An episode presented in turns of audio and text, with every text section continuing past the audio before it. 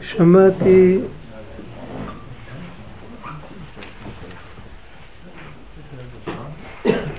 מהרבני מאורן. בדרך כלל, הוא, זה התולדות יעקב יוסף, בדרך כלל כשהוא כותב רבני מאורן זה רבי נחמן מאורדנקה, סבא של רבנו, אבא של אבא שלו. הוא היה תלמיד מאוד קרוב, כל הזמן היה עם הבעל שם טוב ביחד, היה בן בית שם.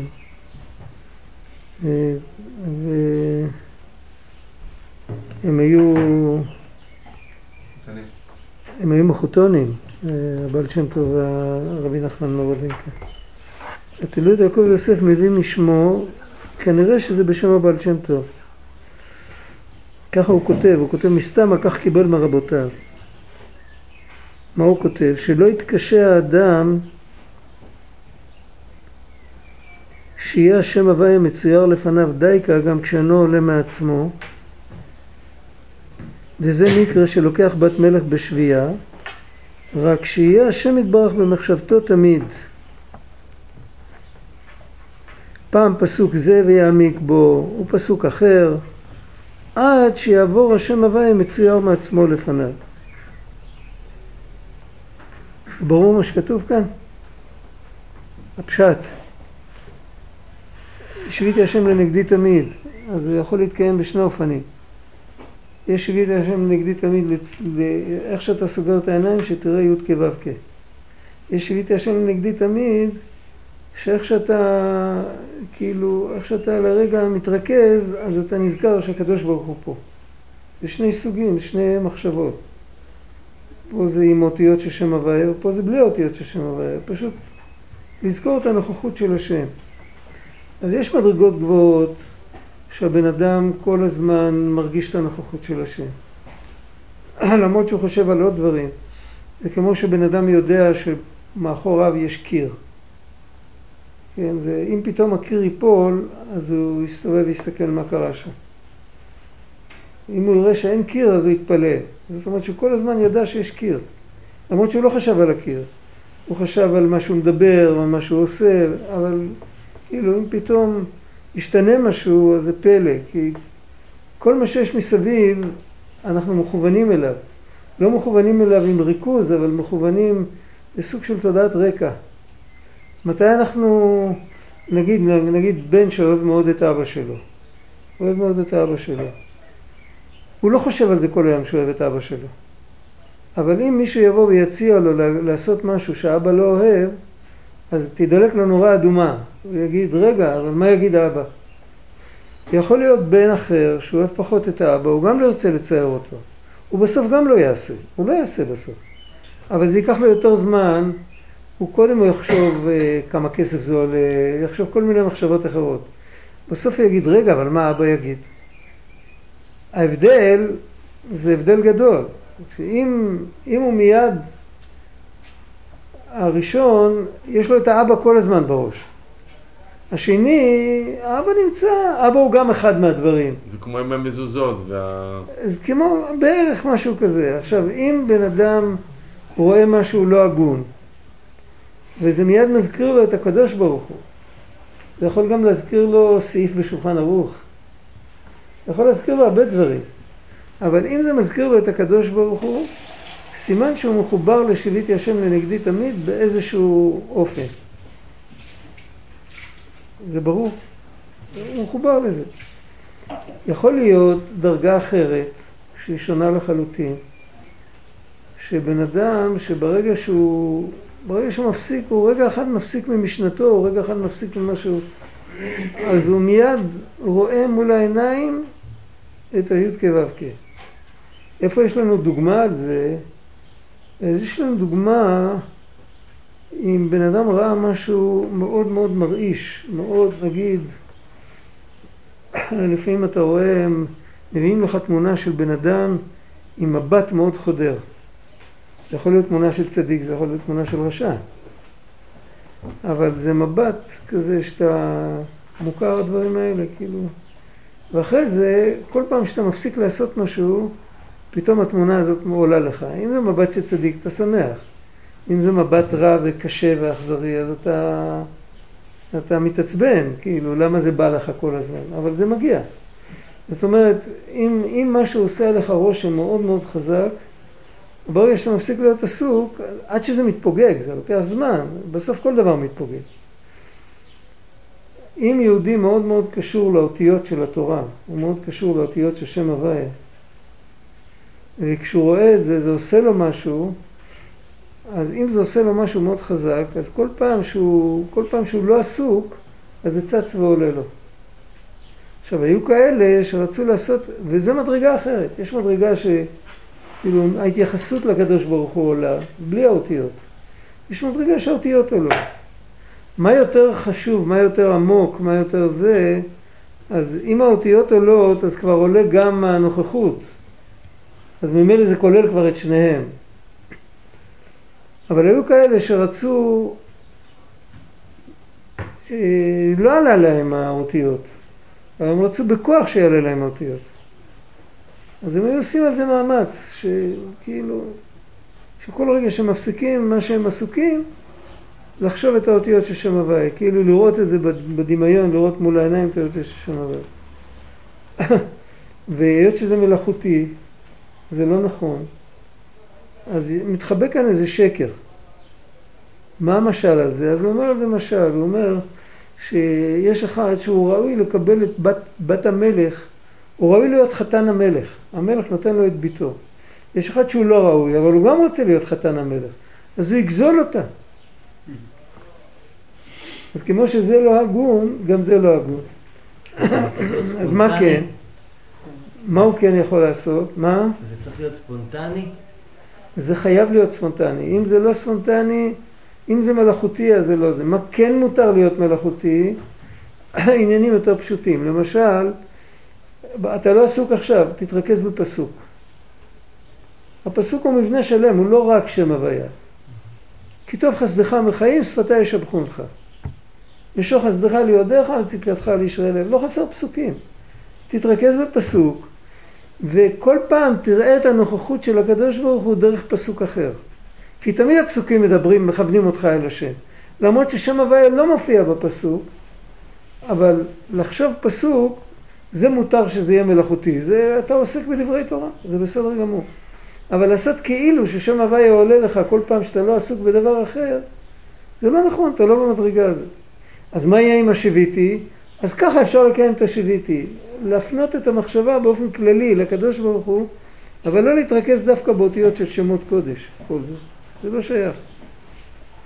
ככה הוא כותב שהוא שמע, שמעתי מהרבנים מאורן, שלא יתקשה האדם, שלא יעשה מאמץ, שיהיה השם הוויה מצויר לפניו דייקה, גם כשאינו עולה מעצמו, וזה מקרה שלוקח בת המלך בשביה.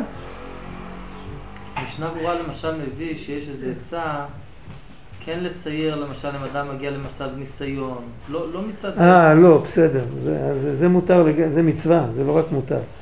כי זה מה שיציל אותו. זה משהו אחר, אבל לא שזה המדרגה שלו. זה כמו שיהני אלוקים כי הגיעו מים עד נפש, מבחינה כזאת. אבל כאן הוא מדבר על עבודה תמידית, הוא לא בניסיון ולא בשום דבר. אז זה כמו החוזה מלובלין שאמר, אה, לא יחשוב, לא עוון. אה, אשרי אדם אשר לא יחשוב השם לא עוון. בסדר, אבל שם גם יש שני פירושים. יש פירוש אחד שהוא לא רואה את שם הוויה, אז אשריו, ולא לא על כל אחד. אבל אומרים את זה גם בשם הבעל שם טוב. אבל uh, יש עוד פירוש שהוא לא חושב על השם, לא שהוא לא חושב את אותיות שם הוויה. זה ברור. שזה שקר, זאת אומרת אין לו שום התלבשות לאותיות. כן, אם זה, זה, אז, אז זה מותר, אם זה לא באותיות, הוא חושב על זה שהשם נמצא פה, זה אדרבה, ככל יותר שנזכרים בזה, זה תבוא עליו ברכה.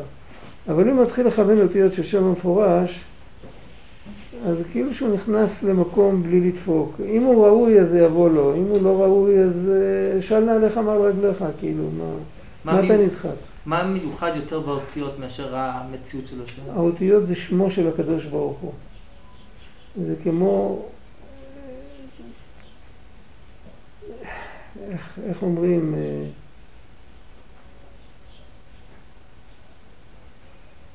כשמגיע עבד לעבוד את המלך, אומרים לו, תדע לך שאתה עלול לפגוש את המלך בכל מקום בארמון. אז תהיה, תהיה מכופתר, תהיה לבוש, תהיה, תהיה נורמלי, תהיה, עם הופעה, הופעה טובה, תתנהג יפה. הוא יכול גם להסתובב מחופש. תשמור, כאילו, איש, קח עין ונשמרת. זה דבר אחד שאומרים לו. עכשיו אומרים לו גם, אומרים לו, אם אתה צריך לפנות למלך, תגיד אדוני המלך. ואם העבד הוא טיפש אז הוא יגיד, אבל איך קוראים לו? אז יגידו לו, מה אכפת לך? אתה מבין אותי? זה כאילו, אם תצטרך, תדע. אם תגיע למדרגה הזאת, צריך לקרוא למלך בשמו הפרטי, אם תהיה במניין של המלך, אתה תהיה הקורא ותקרא לו, ותקרא לו בשמו לעלות בתורה, אז אם תהיה ראוי, אחרת יגידו לך, תגיד לו בכבוד, אל תקרא לו בשמו. אם תהיה ראוי, אז יגלו לך את שמו, אבל כאילו, עכשיו, הקדוש ברוך הוא עשה איתנו חסד. הוא צמצם את כבודו בתוך השמות, הוא גילה לנו את כל השמות, והשם הכי גבוה זה השם המפורש. אני חושב שבן אדם משתמש כל הזמן בשם הזה, הוא כל הזמן רואה את זה מול העיניים, זה סימן שהוא משיבת רואה פני המלך, הוא לא איזה עבד פשוט. אז אם הוא זכאי, אז הסימן שהוא באמת זכאי זה שזה עולה לו, זה מגיע לו. אם לא, הוא צריך לקיים את השיביתי באופן, שיביתי השם זה מדובר על כל יהודי, זה הרי הלכה בשולחן ערוך. אז הוא צריך לקיים את זה באופן שזה מתאים גם לעבד פשוט. אז בזה כתוב, בהגעה של הרמ"א בשולחן ערוך, כתוב מה המשמעות שיוויתי, לא כתוב שיצייר מול העיניים את הי"ק ו"ק. כתוב שהוא ידע שאין ישיבת האדם ותנועתו ועסקיו כשהוא לבדו בביתו, כי ישיבתו במושב המלך. וכל שכן שהוא ידע שכשהמלך מלכי המלכים עומד עליו ורואה במאסר, שהוא ידע איך להתנהג. אז זה השיוויתי ששייך לכל אחד. פשוט כך. זה שבתור סגולה לפעמים נותנים לבן אדם לעשות משהו מיוחד, זה כי מרחמים עליו. שהוא לא ייכשל, אז נותנים לו יותר כוחות, אבל זה לא מצב תמידי, זה לא...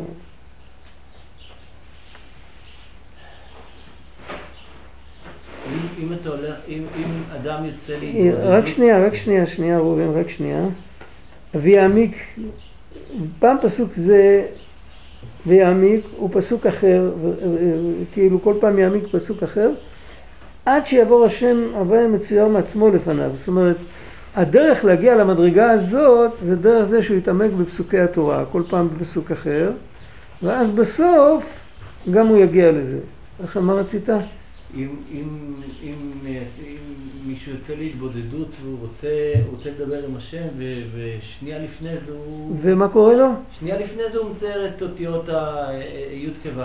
הוא רוצה לדבר עם השם. הוא רוצה לדבר עם השם, אבל בהתבודדות. והוא... מותר לצייר, אבל לא להתאמץ על זה באופן לא. תמידי. לא. כל פעם שאתה פותח סידור, נכון, אתה רואה את שם י' כו', כשאתה עומד לפני העמוד בבתי כנסת ששמים שם את הי' כו' בגדול. אז אתה רואה, מותר לך. מדובר על זה שבן אדם רוצה... ש... מה ההבדל בין דבר תמידי לדבר רגעי? הדבר הרגעי זה לא המדרגה שלי. הדבר הטבעי, עכשיו, לעשות בצורה מלאכותית דבר שהוא לא המדרגה שלי, לעשות כאילו שהוא המדרגה, זה כאילו... אבל יש שמשתמשים בזה היום כשיטת אה, עבודה. כ... אבל לא תמיד. אז הם לוקחים לעצמם 20 דקות. זה משהו אחר. אז אין איסור. אבל ברגע, גם זה, גם לעשות את זה תמיד, זה, זה רק רחמנות על הבן אדם, כי הוא ישתגע מזה. הוא לא במדרגה הזאת. אבל זה לא אסור, רק, זה לא מומלץ. הוא אומר שכאילו, בבית מדרשו של הבעל שם טוב למדו שזה לא הדרך.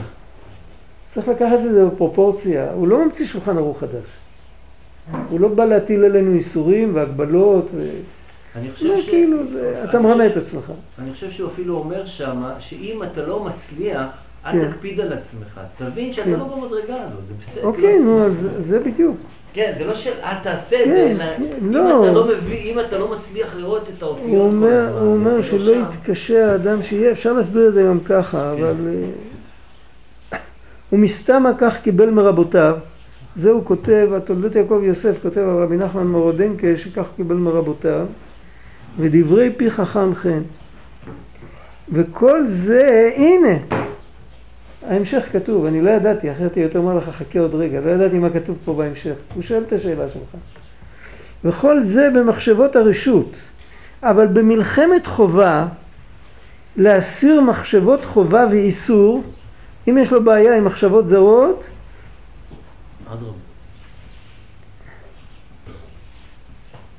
אין לומר ושבית שביו, עיין פנים, פה יש דרשה שלמה על ושבית שביו שאני לא יודע מה זה, שמותר לעשות הכל כדי להסיר מחשבות איסור. אם זה מחשבת איסור, אז לא משנה מה שתעשה, העיקר, העיקר שתיפטר ממנה. תחשוב אה, על החפ דאק, כאילו, על, על מה שאתה רוצה, כאילו, תמריא לפני הצמצום, לא משנה.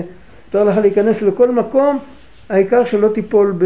ב אפילו שזה לגמרי לא המדרגה שלך, ואתה צריך להתאמץ על זה שעות, וזה לא מתאים, וזה לא, לא משנה. אם זה מציל אותך מעבירה, אז יש לך דרכון פתוח. מה שאין כן במלחמת הרשות, אז אין לי כך שמו יתברך בחוזקה, שזה נקרא ושבית השוויון. אז זה, איפה כתוב הפסוק ושבית השוויון? בתור היתר, במלחמת מצווה. במלחמת רשות, לא, כל, כל הסיפור של אשת יפת תואר וכל זה לא קיים במלחמת רשות. אז אותו דבר הוא אומר את האשת יפת תואר האמיתית, את שמו של הקדוש ברוך הוא, כשאתה רק בסך הכל במלחמת הרשות, אל תיכנס לאן שלא צריך. אה, כאילו לאלה מדרגה, צריך להיזהר מזה. ומה נראה שכותב הפוך, לא? במלחמת הרשות הכתוב הדבר. כי תצא למלחמה, רש"י, רש"י בפסוקים שם, כי תצא. יכול להיות. יכול להיות שאתה צודק. אני לא אתווכח איתך, אם אתה זוכר, אני לא אתווכח איתך. במלחמת מצווה אין שבויים, לפי רש"י. במלחמת מצווה צריך להרוג את כולם הרי, אתה צודק. אז כאן זה הפוך הפשט. לא יודע פשט, צריך להסתכל בפנים. אין פה את התולדות יעקב ויוסף. יש שם אריכות, ואין לי גם בבית, אני לא יכולתי להסתכל. אני מצטער. כל זה במחשבת הרשות, בוא נקרא את זה לפי הפירוש שלך, אני אנסה, אם נצליח. כל זה במחשבות הרשות, אבל במלחמת חובה להסיר מחשבות חובה ואיסור, אין לומר ושבית שביו. שם אסור לשבות שבי, והוא לוקח את זה למקום הפוך. היות שהתורה לא, לא קוראת לזה לשבות שבי, אין שם שביית שבי, אז במלחמת, איך אמרנו? במלחמת חובה, מותר לך לקחת את שם הוויה בחוזקה. ככה זה יוצא. זה קצת לא נכנס במילים, אבל uh, עיין פנים, בשביל זה הוא כותב שהוא מקצר כאן, זה קיצור לשון. שמותר לעשות הכל כדי להסיר מחשבות איסור. מה שאין כן במלחמת הרשות, אז אין לי כך שמו את ברא בחוזקה, שזה נקרא ושבית שביו. אני לא יודע איך, איך, איך. לא יודע איך להסביר את זה לפי הזה. במלחמת רשות זה לא זה נחשב שבי, במלחמת מצווה זה לא נחשב. צריך להסתכל בפנים, אולי אם היה לנו את כל האריכות אז זה כן היה מסתדר. שאלה מה הכוונה, כתוב ברש"י מה כתוב. רש"י במלחמת הרשות, אבל יש... כתוב מה שהוא אומר, נכון? יש מלחמת מצווה, יש כן. מלחמת חובה, יש מלחמת רשות. נכון, יש שלוש דברים. יש מחלוקת. אוקיי, אז במלחמת מצווה, אבל כאן הוא מדבר על מלחמת רשות, מלחמת חובה, הוא בכלל לא מדבר על מלחמת מצווה. כן, אבל השאלה היא, אה, כל מה שזה דווקא במלחמת הרשות, זה שאין את העניין שלא תחיה כל נשמה. כן, נכון. אבל אם זה יהיה מלחמת מצווה או מלחמת חובה על שונאיהם של ישראל או משהו כזה, זה לא בגלל, זה כאילו, זה לא ש... בלי השבעה עממים. כן. רק סתם, בגלל שהתקיפו אותך, כאילו. שם זה כבר מלחמת מצווה, זה לא מלחמת רשות. יש מלחמת רשות שזה... וכן יכול להיות שביט השוויון. נכון. נכון, נכון. נכון. אבל צריך לראות את האריכות בפנים בכל אופן, חסר כאן כמה מילים. יכול להיות שאם נראה את הכמה מילים האלה, אז נצחק על כל הפלפולים שלנו. איפה בתולדות? בתולדות יעקב יוסף, אה, איזה פרשה זאת? זה... אחרי זה יש קטע עם פרשת תולדות, ופה לפני זה זה פרשת חיי שרה, זה עדיין פרשת חיי שרה. זה כנראה סוף פרשת חיי שרה. עכשיו יש עוד קטע, ידע האדם איך שילך ממדרגה למדרגה כסדר. תחילה צריך להסיר כל הרע שבדלת יסודות אש רוח מים עפר ולקנות מידות טובות עד שיהיו כגמול עלי אמו. כאילו נולדו עמו מבטן אמו. ואחר כך שיהיה בגדר צדיק ואחר כך בגדר חסיד המתחסד עם קונו.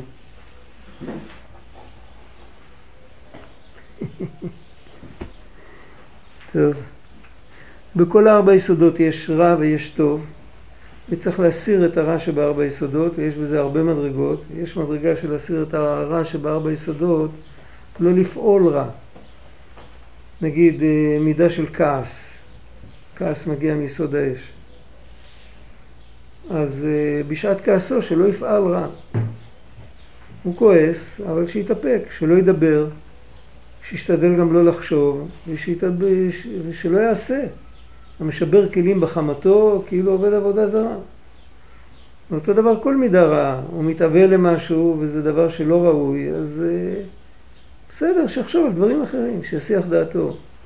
זה נקרא להפריד את הרע מארבע יסודות ברמה של הבחירה, של הבחירה מרגע לרגע.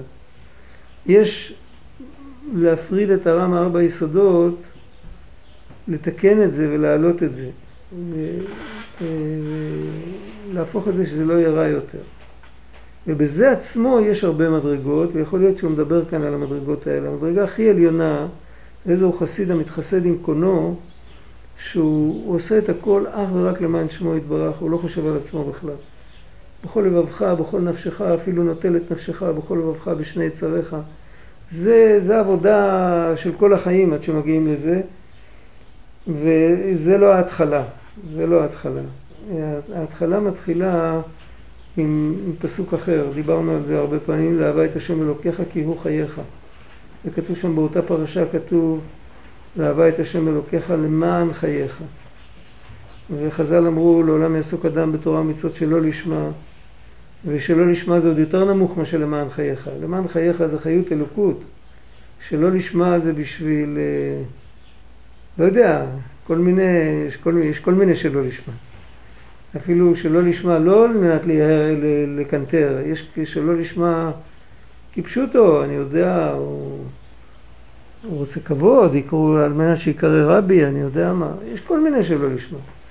אז אם הוא, אם הוא לומד שלא לשמה, אבל הוא יודע שעל ידי זה הוא יגיע בסוף ללמוד לשמה, אז הוא כבר נקרא שהוא עובד את השם.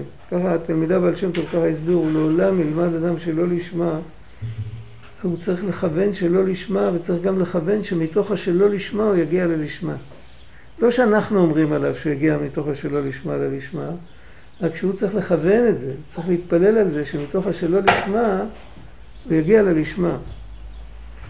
אז זה כבר, כאן הוא כבר, הוא מפריד את הרע מארבעה יסודות, לא רק, ב, לא רק בפועל, אלא הוא מנסה גם בלב. זה כאילו, זה כמו, בוא נגיד ככה, ילד קטן. ילד קטן יגידו לו לוותר על צעצוע. יש לו יצר הרע גדול לצעצוע, יגידו לו עכשיו לומדים, עכשיו אתה שם את הצעצוע בצד. והוא צריך להיות חייל, חייל קרבי בשביל לעשות את זה, כן? מה יהיה אותו צעצוע עצמו בעוד שנתיים? הוא יתבגר. אז יש, ב, ב, גם בן אדם בן 20 גם יכול להתבגר. יש אחד שבשביל חמישה שקלים הוא הולך לריב עם כל העולם. יש אחד שהוא יתבגר מזה. בשביל איזה תאווה הוא הולך, רבנו אמר שהאדם הוא יצור משונה. בשביל תאווה של רבע שעה הוא מוכן להפסיד גם את העולם הזה וגם את העולם הבא. יצור משונה. וברגע שהוא מתבגר מזה, אז הוא כבר לא מוכן יותר. אז הוא עדיין לא חסיד המתחסד עם קונו, הוא עדיין נשאר, הוא אוהב את עצמו, אבל, אבל הוא מבין שזה לא עניין. הוא מעדיף עולם הבא מה שהעולם, הבא, מה שהעולם הזה, אבל עדיין לא בגלל שהשם יש לו מזה נחת רוח, יש שהוא יש לו מזה נחת רוח. בזה, יש בזה המון המון דרגות, עולה ועולה ועולה עד אין קץ, כל פעם, כל פעם שהוא עולה בדרגה, אז הוא עושה תיקון של ה... הוא, הוא מפריד את הרע מארבע יסודות בעוד נקודה בנפש, לא רק במעשה, בהתחלה במעשה, אחר כך באיזה מידה, אחר כך בעוד מידה, אחר כך גם אה, כמה, כמה מהרע הוא מפריד, יש בזה הרבה דרגות. עד שבסוף הוא הופך להיות צדיק. הוא הופך להיות צדיק, אז כבר הרע בטל בשישים, מינימום בשישים. זה כבר לא נרגש. וכשהרע בטל בשישים, אז כבר לא, הוא לא מגיע לו אפילו בתור הווה אמינא. אין לו כבר הצעות, הצעות לדיון. יכול להיות שיהיה לו מחשבות לא טובות, אבל זה לא יגיע מהרע שלו, זה יגיע מהרע שמסתובב בעולם. יש, אה, יש, אה, המחשבה היא, היא פועלת גם, כל מחשבה פועלת גם בסביבה. אם אתה הולך במקום שאנשים עושים מעשים מכוערים, אז אפילו אם אתה לא רואה, אתה נמצא שאתה הולך שם בשעות אחרות, אבל אתה מרגיש כאילו זה לא מקום טוב להיות בו. יש שם אנרגיה שלילית כזאת. המחשבה פועלת, ואז יכול להיות שיבואו לך דברים שכבר אלף שנים לא חשבת עליהם. אז יכול להיות מציאות שצדיק יבואו לו, אבל זה יבוא לו מעולם, ממקומות אחרים בשביל לתקן את זה. אבל זה צדיק, אבל לפני זה הוא עדיין לא צדיק. הוא לא צדיק, הוא רק, איך הוא כותב את הלשון? אה, הוא עובד, הוא מבדיל את הרע עד שכגמול עלי אמו כאילו נולדו עמו מבטן אמו, כאילו לקנות מידות טובות, עד שכאילו זה יהיה הטבע שלו. אבל עדיין הוא לא יוצא מעל הטבע שלו. אחר כך הופך להיות צדיק, שכבר אין לו רע בכלל.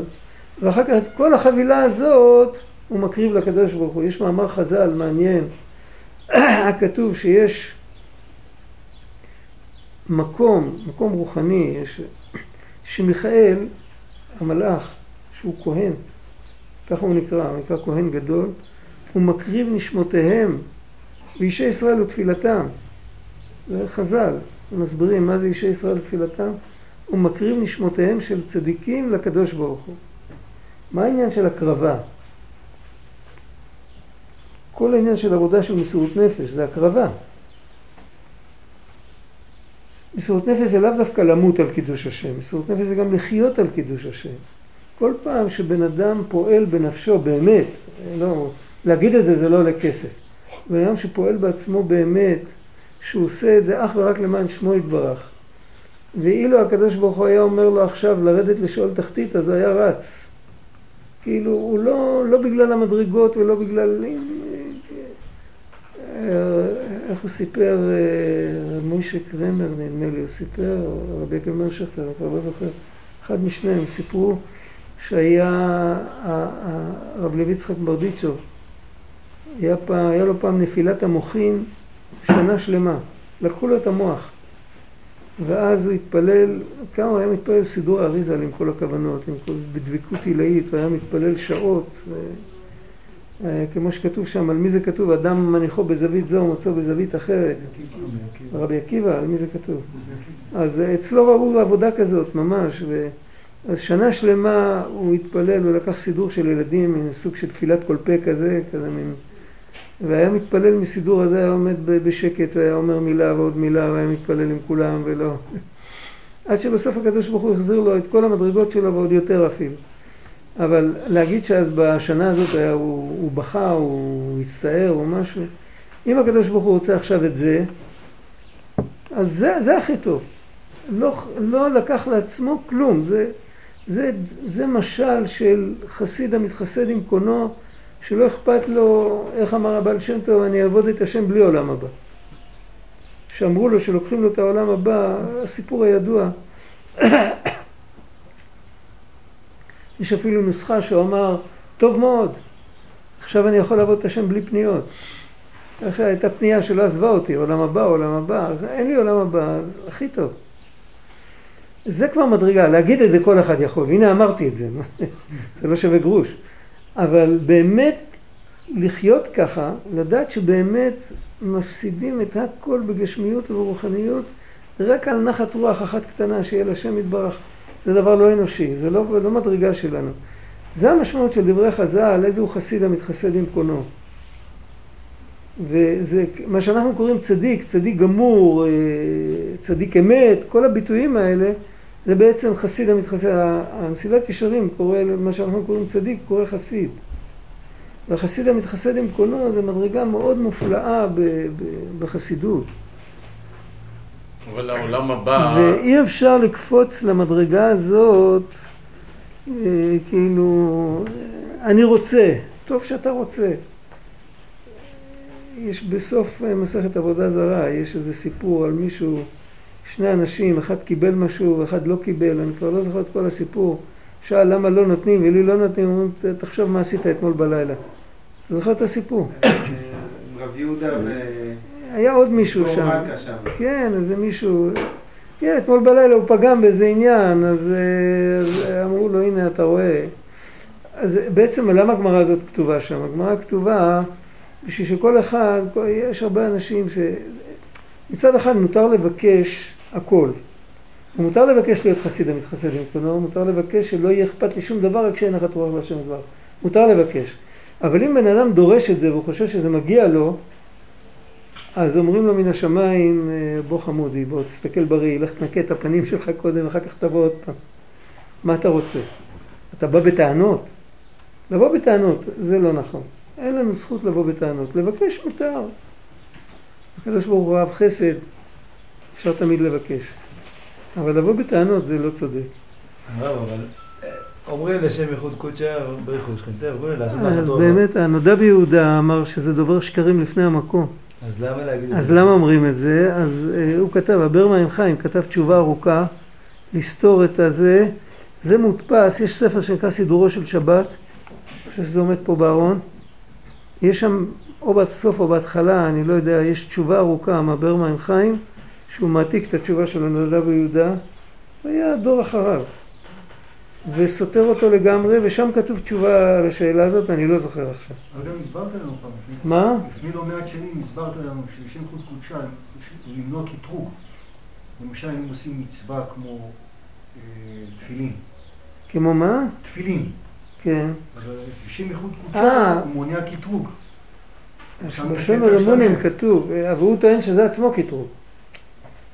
זה שתי גישות שונות. ההוא שכתב את זה הוא חכם בן דור, בן, מהדור הקודם, שהוא כבר אחרי הפסק של הברמה עם חיים, אז הוא כותב שאם, לא על תפילין, הוא כותב שאם יהודי הולך להתבונן בגדולת השם, אז הרי המקטרגים יכולים להגיד לו, של נעליך מר רגליך, כאילו, מי אתה בכלל? אתה תנגב רגליים?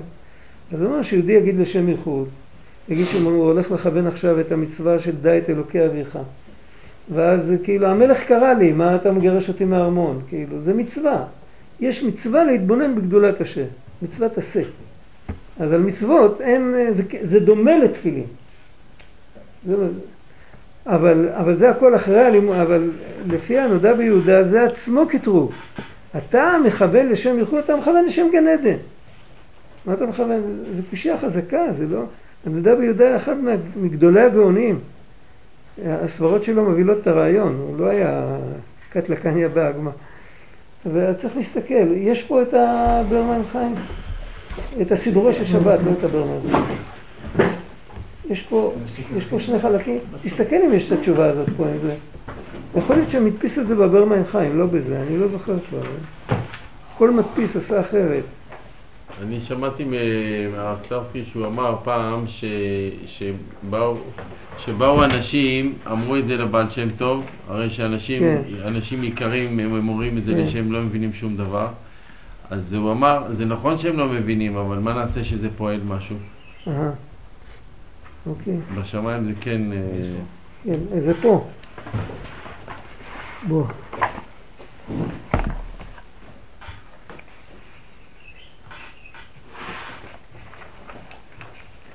אם יש פה איזה קיצור, הוא מביא על זה משל. לפי המשל זה יורד הקטרוג. אפשר לקרוא את זה פעם ביחד.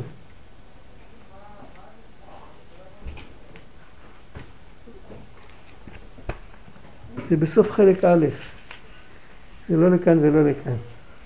חשבתי ששמו את זה או בתחילת חלק א' או בסוף חלק ב'. בינתיים, בינתיים תשמור לך את זה בזיכרון, תיקח את זה, גם התניא בפרק מ"א מדבר קצת, שגם אם לא מכוונים לגמרי, יש איזו נגיעה, שכל אדם, כי באמת לאמיתו כן יש לו קשר לזה, גם אם זה דמיונות שווא.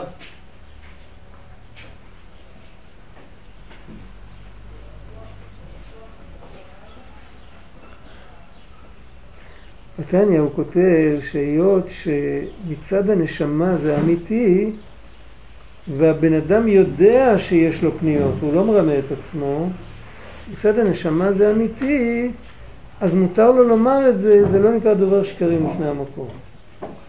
זה מה שכתוב שם. אבל פה הוא רוצה להביא משל שזה יתקבל גם על הנפש הבעמית, שזה יהיה... הוא, פה הוא לא מוותר. כאילו להוריד את הקושייה עד הסוף. זה צריך לקרוא את זה פעם, זה, זה ארוך, אפשר לעשות את זה עכשיו, אבל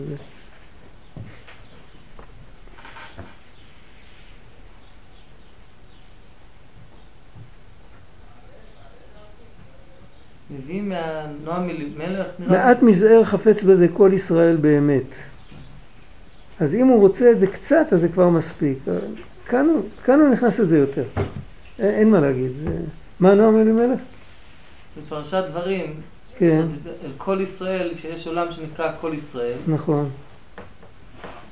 כן, ושם הכל נכון. בשם כל ישראל.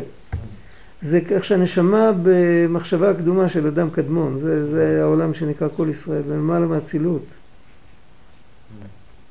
אבל זה, זה הכל נכון, אבל זה, זה לא פשט. כאן הוא מדבר, הפשט, הוא מוריד את הקטרוג של הנודע ביהודה בפשט. זה פלא נפלא התשובה הזאת, אני, לא זוכר, אם הייתי זוכר את הפואנטה הייתי אומר, אני לא זוכר. אני זוכר שזה ממש מוריד את הקושייה לגמרי. העובד על מנת לקבל פרס זה עוד קטע. יש גבול ומצר לפי מעשיו. אם היה איש פנוי או טרוד, ואם עבד בשמחה או לאו. אם היה טרוד, אז אה, לא יבוא אליו בטענות. אם היה פנוי, אז יכלת לעשות יותר, כן? או למשל, אם, אם הוא עבד בשמחה, אין, לו, אין אליו טענות, אבל אם הוא לא עבד בשמחה, הוא למה, למה, למה לא התעורר, למה לא התבוננת, כמה זה טוב, היית מקבל שמחה. אז זה הכל כשהוא עובד על מנת לקבל פרס. אבל אם לכתחילה, מה שאין כן, העובד מאהבה, מאהבת חסד,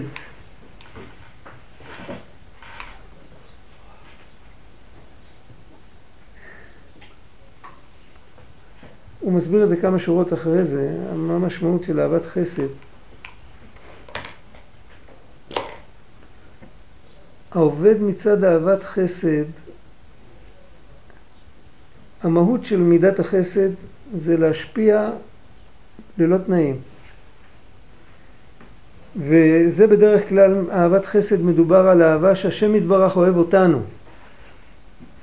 מתי אנחנו אומרים אהבת חסד? באיזה הקשר? מאיפה בא הביטוי הזה אהבת חסד? זה עושים שלום. מה? בסוף 18 יש. כן.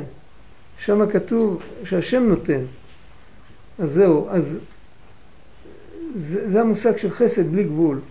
אם אדם עובד מאהבת חסד, מה זה, איזה מין, איזה מין עבודה זאת מאהבת חסד? זה אהבה של כמה עם הפנים לפנים. כמו שהשם אוהב אותנו, ככה אנחנו מתמסרים אליו. אז זאת אומרת שהוא הוא, הוא מתקרב להשם יתברך בלי חשבונות ובלי גבול ובלי... הוא לא רוצה שום דבר לעצמו. הוא נותן לגמרי. כמו שהשם נתן לנו תורה, הוא לא חיפש להרוויח משהו לעצמו. הוא נתן לנו. באור פניך נתת לנו, מה נתת לנו? השם אלוקינו. נתת לנו את עצמך.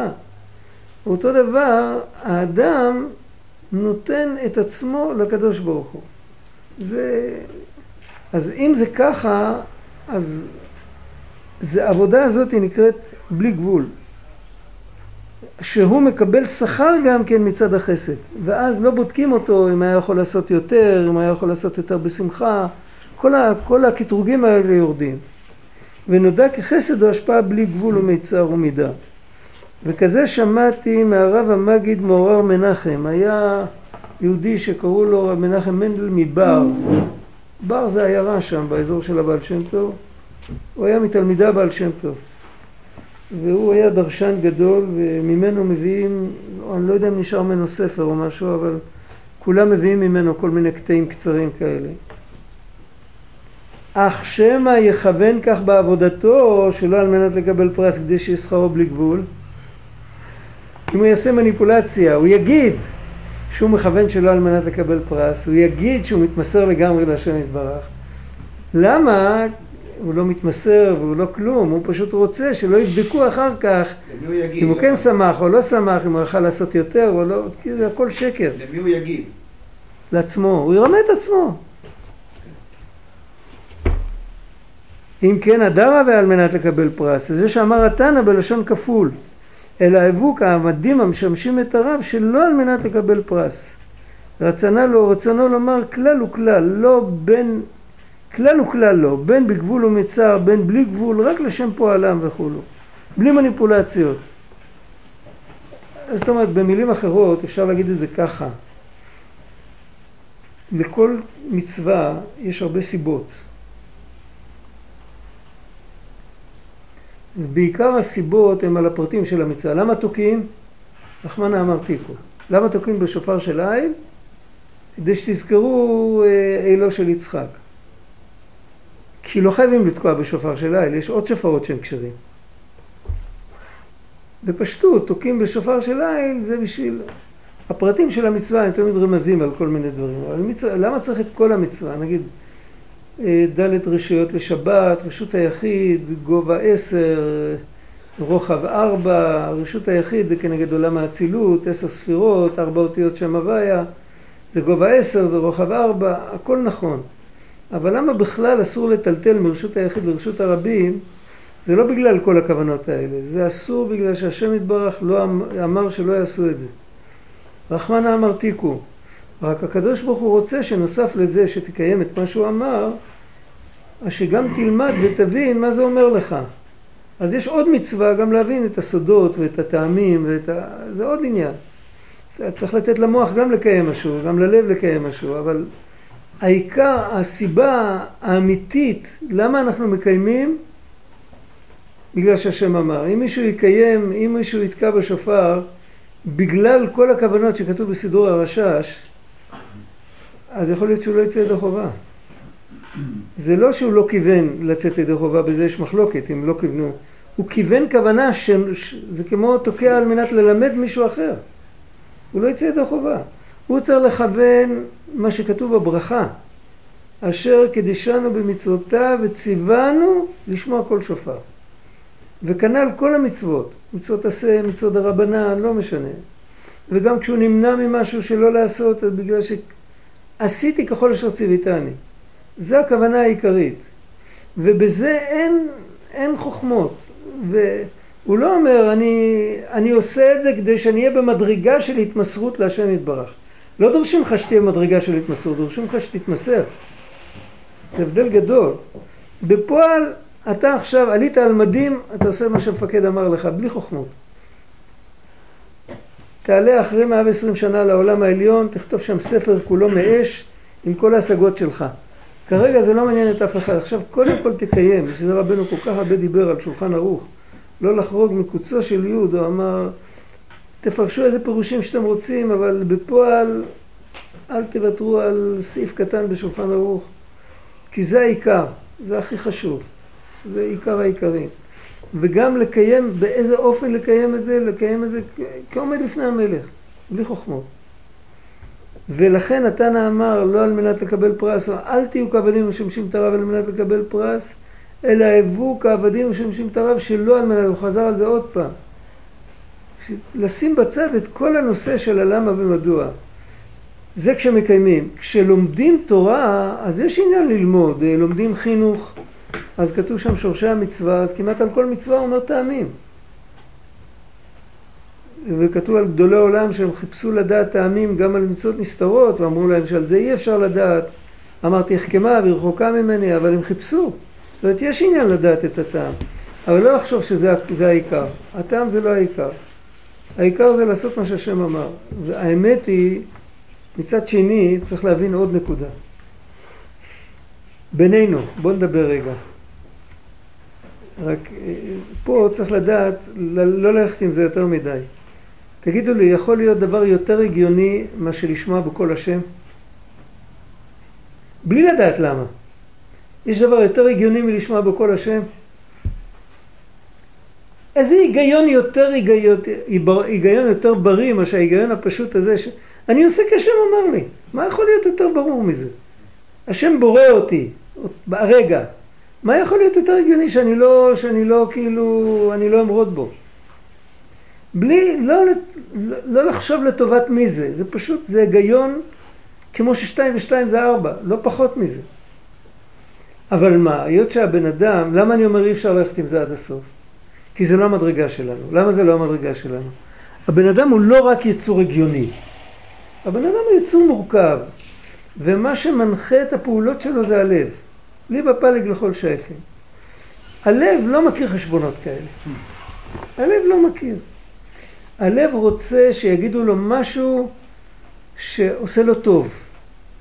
אז אומרים לו משהו שעושה לו טוב, אבל אומרים לו, תדע לך שהאמת היא שאך ורק בגלל שהשם אמר. ויגיע יום שתהיה כזה. לא אחרי 120 שנה, לפני 120 שנה. יכול להיות שיגיע יום שאתה תהיה כזה ש... שתוכל להגיע למדרגה הזאת. אבל זה לא בבחירה שלנו, זה תהליך, זה סיום של תהליך, זה קורה, אנחנו לא עושים את זה. זה שיהודי מגיע למדרגה הזאת, שזה אצלו הכל, וזה, זה קורה, זה יכול לקרות גם אצל אדם פשוט, לא צריך להיות בשביל זה הרבה השגות. אבל זה תמיד קורה. אם מישהו רוצה ליצור את זה בצורה מלאכותית, זה, זה, היום הוא קם על צד ימין, אז זה בסדר, מחר הוא ישכח מזה. אחרי שזה קורה מעצמו, אז זה המדרגה שלך וזה לעולם ועד לא, לא עוזב אותך. זה נעשה מופרך לעבור על רצון השם. לא מופרך כמו דבר מגעיל, אבל מופרך כמו דבר לא הגיוני. כן, מה? הרב דיבר, כנראה המנחה, תפילת המנחה שינתה פה את התדר. כי קודם דיברו שהבכור, זה בטוח. הבכור זה הפוך, שהעולם הזה הוא כן, אה, הכפירה הזאת שהעולם הרם ואז להגיע לעולם פנימי, זה החידוש. עכשיו הרב הופך שהלוגיקה הפשוטה זה...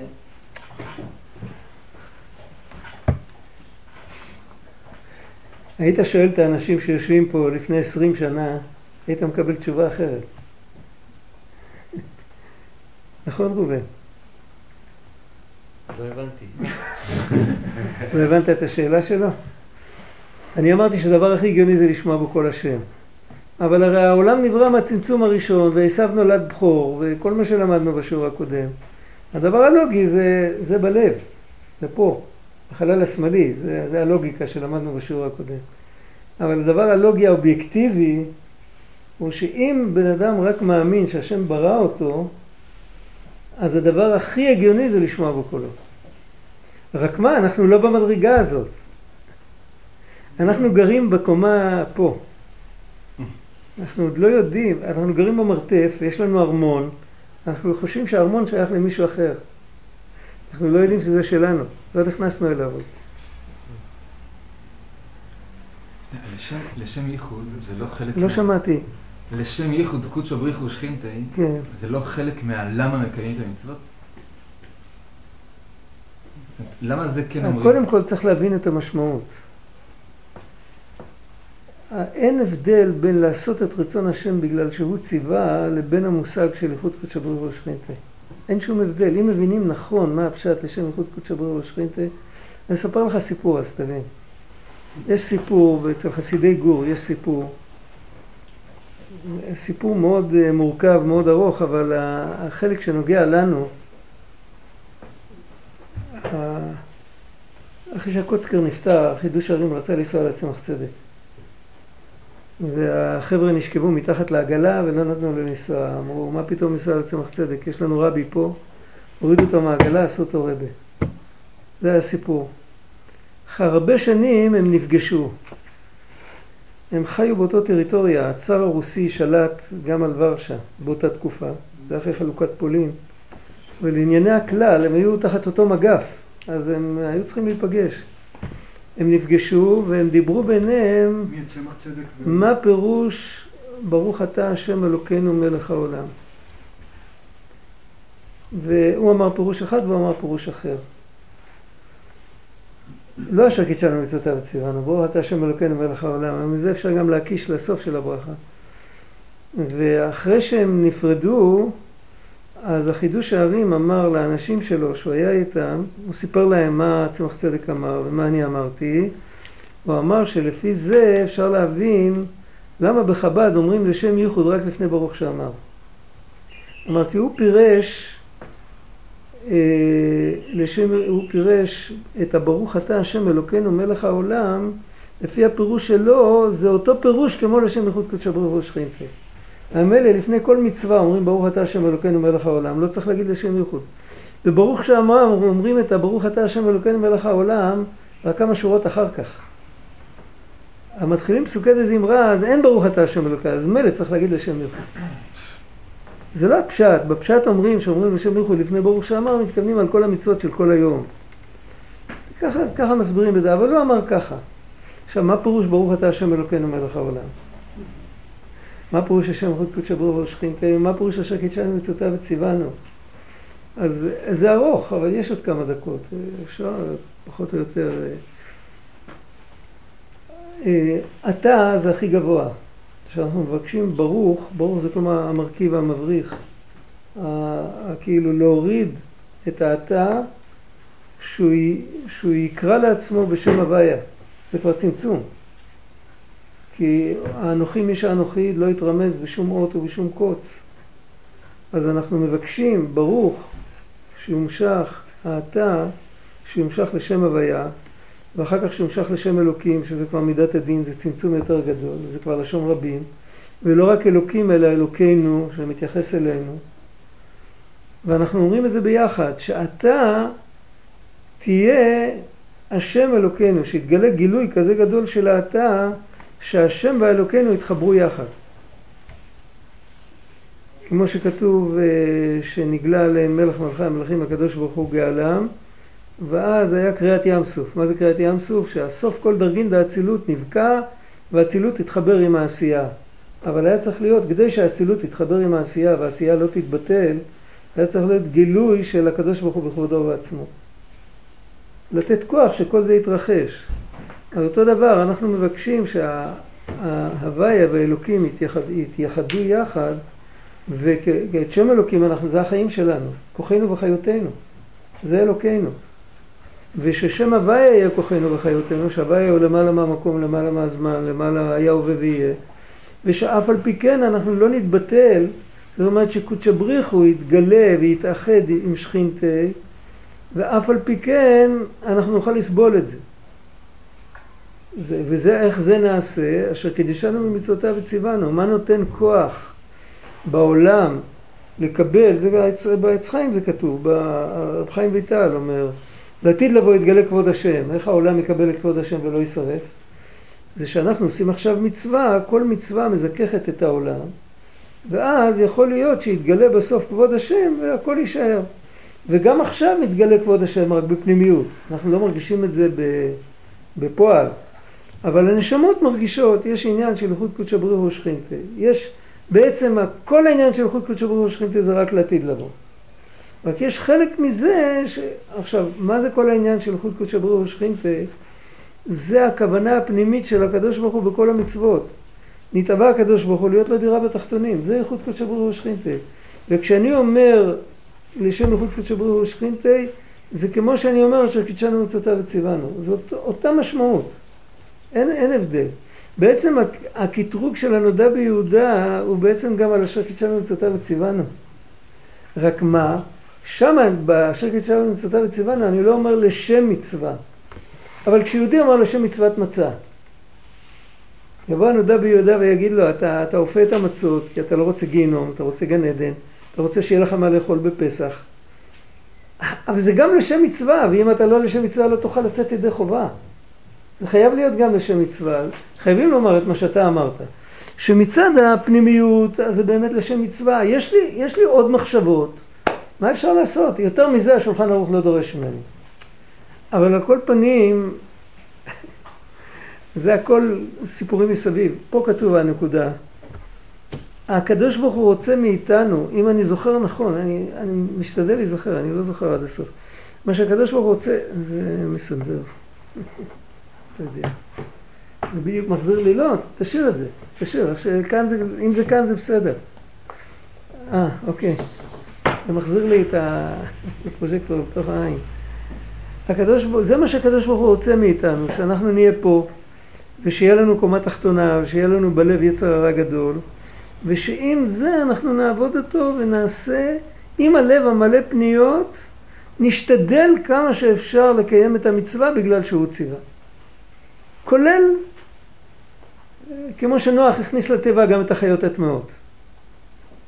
הבן אדם שנכנס אל התיבה, בוא אל התיבה, הבעל שם טוב אומר, תיכנס למילה, הוא נכנס כמו נוח, עם האריות, עם הנמרים, יש לו גן חיות שלם בלב, עם כל זה הוא נכנס. אז הנמר מתפלל על טרף והאריה מתפלל על טרף אחר והבן אדם מתפלל על לחם, כל אחד מתפלל, הנשמה מתפללת על גילוי אלוקות וכל החבר'ה האחרים מתפללים כל אחד על מה, אבל מה הוא יכול לעשות? זה, זה, זה החבילה שהוא קיבל ועם זה הוא צריך לעבוד. אבל לקחת את הכל למקום של הפניות זה כבר פשע. זה לא נכון. רק אם אין, עדיף זה מה שבכלל כלום. לא, לא, לא לעשות בכלל, לא ללמוד בכלל, לא להתפלל בכלל, זה הכי גרוע. איך בגור הסביר? אה? איך חידושי הרים? לא הרים, מה הסביר? זה אני לא שמעתי. זה היה צמח צדק? אני לא שמעתי. צמח צדק, את ההסבר של הצמח צדק אני מכיר מהספרים שלו. אה, החסיד גור שסיפר לי את זה לא ידע את שני הפירושים. אבל הוא ידע, אבל הוא אמר נכון. הוא סיפר את הסיפור נכון, הוא סיפר כמו שהוא שמע.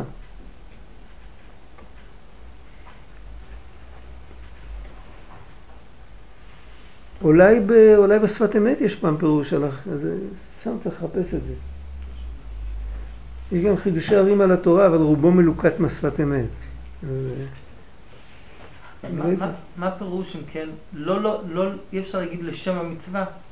לא, אפשר, אבל אי אפשר לבוא, אה, לדרוש סטריליות כשאומרים לשם, ואחרת כאילו אתה דובר שקרים לפני המקום.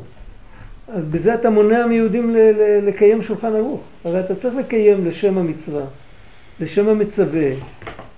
אה, איך כתוב שם כמה דברים, הזבח מזבח. בכל מצוות עשה כמעט יש את כל הדברים האלה. ו- ובסוף אה, אה, אומרים לך, רגע, יש לך פנייה פה, יש לך פנייה שם.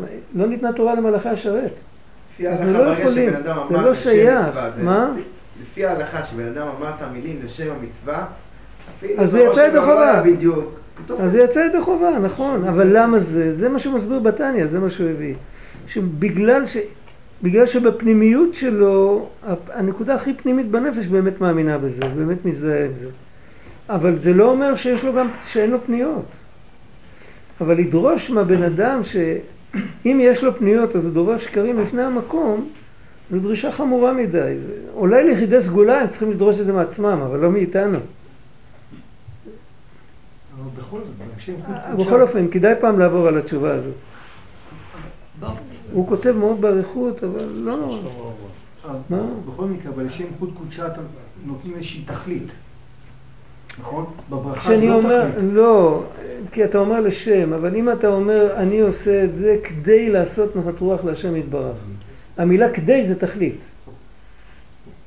לקחת לשם ייחוד, אה, לעשות נחת רוח לבוראנו, לעשות נחת רוח ליוצרנו, לעשות רצון בוראנו, אז אתה אומר שאתה עושה את המצווה לעשות, זה כאילו כדי לעשות. אבל בברכה אין את זה. זה כמעט זה, זה, זה, זה סמנטיקה, זה, זה, זה בלשנות, אבל זה, מה אתה אומר שם? אני מודה לך שציווית אותי לעשות את רצונך. נו, מה יש כאן? למה, למה אתה מודה לי? שהקדוש ברוך הוא ישאל אותי, למה אתה מודה לי? מה אני אגיד לו? זה צ'ופר, בחרת בי, כן? יש כאן איזה משהו. ברוך אתה, אני מברך אותך על זה שציווית אותי לעשות כך וכך. יש פה איזו התייחסות. וזה כולל, אדרבה, זה הסולם שיכול להכניס גם את הנפש הבעמית לתוך, לתוך הסיפור. אחרת זה לא היה מתאים, זה לא היה אנושי, זה היה בשביל מלאכים. אני לא ראיתי, אני לא יודע בדיוק מה כתוב בבאר מים חיים, אבל אין ספק שיש פה איזה רצון אה, להצדיק את החסיד, להצדיק, להפוך את הפושע לחסיד. זאת אומרת, יש פה איזה קפיצת מדרגה, כשאומרים שכל האנשים יגידו לשם ייחוד, וכאילו... אל תדון את חברך עד שתגיע למקומו. קודם תסתכל מה כתוב כן, שם, אחר כך תתפלפל. בספרו בכללות, הוא בא לדבר דברים... אי אה, אפשר לדעת דברים כאלה. מאיפה אתה יודע? אתה מכיר את השיטה שלו, הוא לפעמים נותן עם נבוטה על הראש, חבל על הזמן, מים חיים בטח. הוא לא... גם הבעל שם טוב לא נתן הנחות, אבל ודאי הבעל שם טוב בא לתת איזה משהו יותר אה, זה שמימי. הכל, זה, בוא, לא? אה, לאט לאט. צריך קודם ללמוד את זה ואחר כך לדבר. אי אפשר, להניח הנחות, צריך לגשת לכל דבר, צריך לגשת בלי הנחות מוקדמות. ברגע שמניחים הנחות מוקדמות, אחר כך אי אפשר לראות את האמת. אתה אחר כך תחפש בכל מקום את ההנחה הקדומה שהנחת. צריך לבוא עם טבלה ראסה, מה זה נקרא, איך אומרים את זה בעברית? לוח חלק. תבוא עם לוח חלק, תסתכל מה כתוב, אחר כך תחשוב אם זה נכון או לא נכון. לא ככה.